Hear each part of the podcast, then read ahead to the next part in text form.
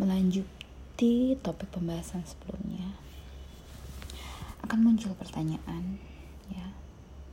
Bismillah Allahumma salli ala Sayyidina Muhammad wa ala ali Sayyidina Muhammad. Assalamualaikum warahmatullahi wabarakatuh. Dari topik bahasan sebelumnya tentang bagaimana kita merespon menanggapi segala ujian yang uh, Allah berikan kepada kita bagaimana apa yang kita pelajari melalui Al-Quran dan As-Sunnah itu bukan sebagai jalan keluar untuk menyelesaikan atas ujian yang Allah berikan kepada kita tapi tetap harus merujuk kepada Allahnya yang memiliki segala kuasa yang memberikan ilmu itu semua melalui Al-Quran dan As-Sunnah bagaimana itu kita menanggapinya? Kita berikan contoh terlebih dahulu.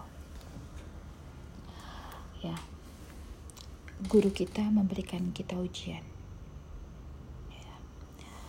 Guru kita memberikan kita ujian berupa ya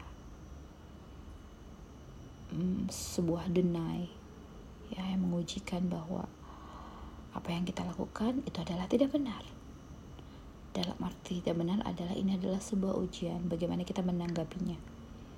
Ya bahwa kita itu dalam menggapai segala apa pun juga ya bukan dengan rasa-rasa merasakan bagaimana rasanya dibayang-bayangkan gitu. Itu yang menurut guru kita kepada kita. Dan kita akan meresponnya seperti apa? Kita akan merespon gini guru itu nggak boleh begitu. Guru itu harus memberikan sebuah semangat harus memberikan sebuah effort harus memberikan motivasi agar kita menjadi lebih baik bukan malah menyalah-nyalahkan bukan malah menguji dengan hal-hal yang membuat tidak semangat membuat hal menjadi uh, gemes gitu dengarnya. Kita tuh nggak seperti itu. Nah itu tuh bukan solusi menanggapi ujian yang Allah berikan melalui guru. Jadi harus kita pahami dulu kita minta petunjuk dari Allah bagaimana menghadapi ini semua. Fokuslah tetap pada diri ya. Beradab kepada guru ya. Jangan membantah apa yang guru berikan kepada kita berupa ujian ya. tetap menjadi diri yang menyajikan diri kita apa adanya ya. Baik ya tetap menjadi baik ya. Fokus terhadap bahasan tidak harus belok apa yang guru ujikan ataupun orang tua kita ujikan kepada kita ya jadi kalau kita memakai kaidah di Al-Quran tuh tidak seperti itu gitu. bahwa uh, apa yang aku tempuh ini adalah benar menurut kaidah Al-Quran bukan seperti itu tapi kita harus ya mempertimbangkan adab akhlak bagaimana menghadapi guru kita? Bagaimana kita menghadapi orang tua kita? Bagaimana kita menghadapi anak kita? Agar ya kita ini tidak menjadi sok sombong gitu berasa punya ilmu berasa tahu uh, ayat berasa tahu misalnya hadis.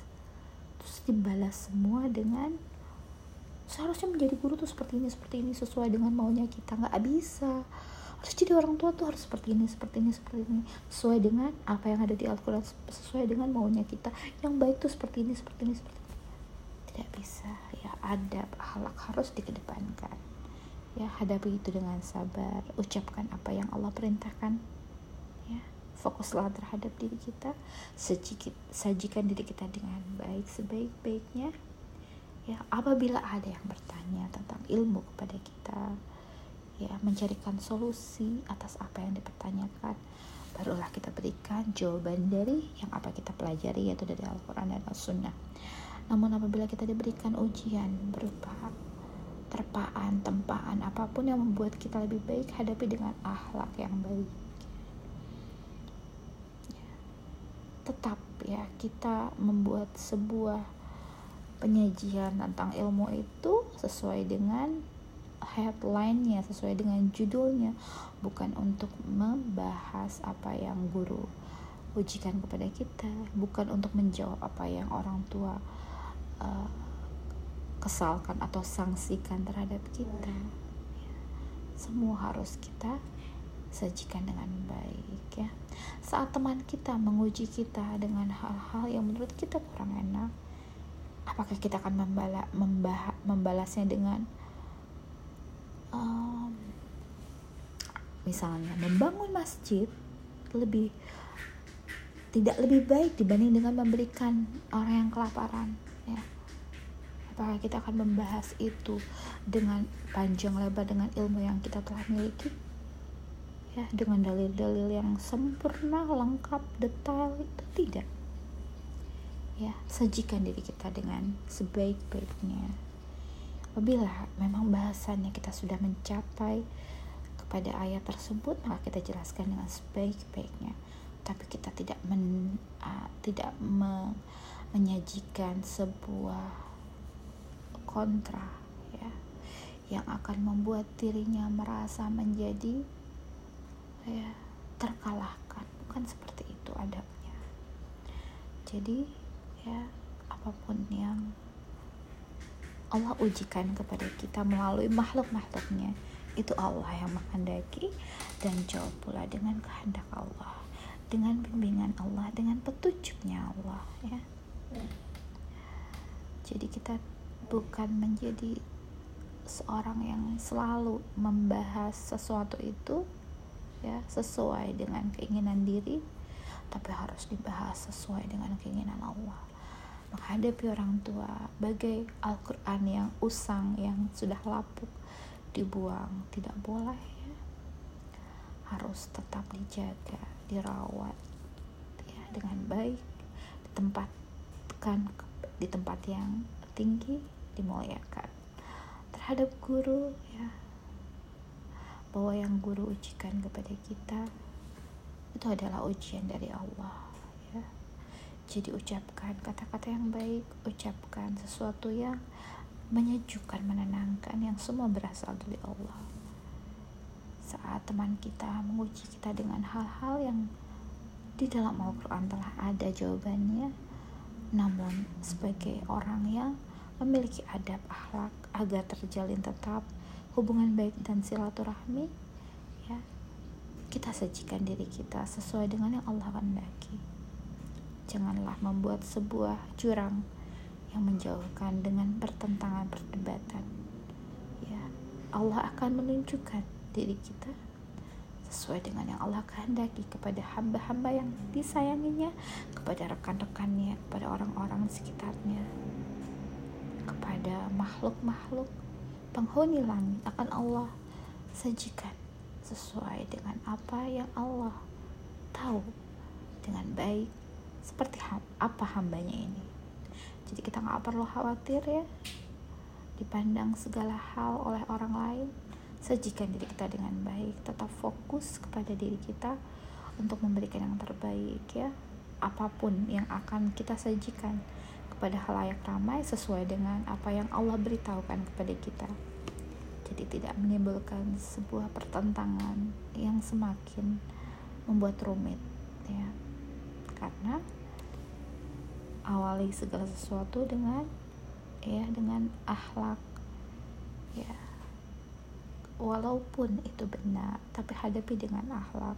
Bila diminta penjelasan barulah kita mengeluarkan. Itu pun harus sesuai dengan petunjuk Allah ya. Melalui apa? Hikmah yang luar biasa yang Allah berikan kepada kita sebuah intisari pencapaian tentang cahaya nurnya Al-Quran menjadikan diri kita menjadi penerang ya.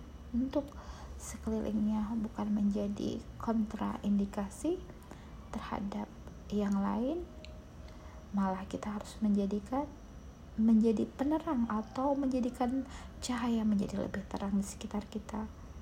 Ya bukan malah meredupkannya bukan malah menentangnya bukan menimbulkan perdebatan. Ya mudah-mudahan apa yang dijelaskan ini menjadikan terutama saya menjadi paham bahwa ya Al-Quran itu merupakan mukjizat. Jadi segala yang di dalam Al-Quran adalah pencapaiannya adalah akhlak.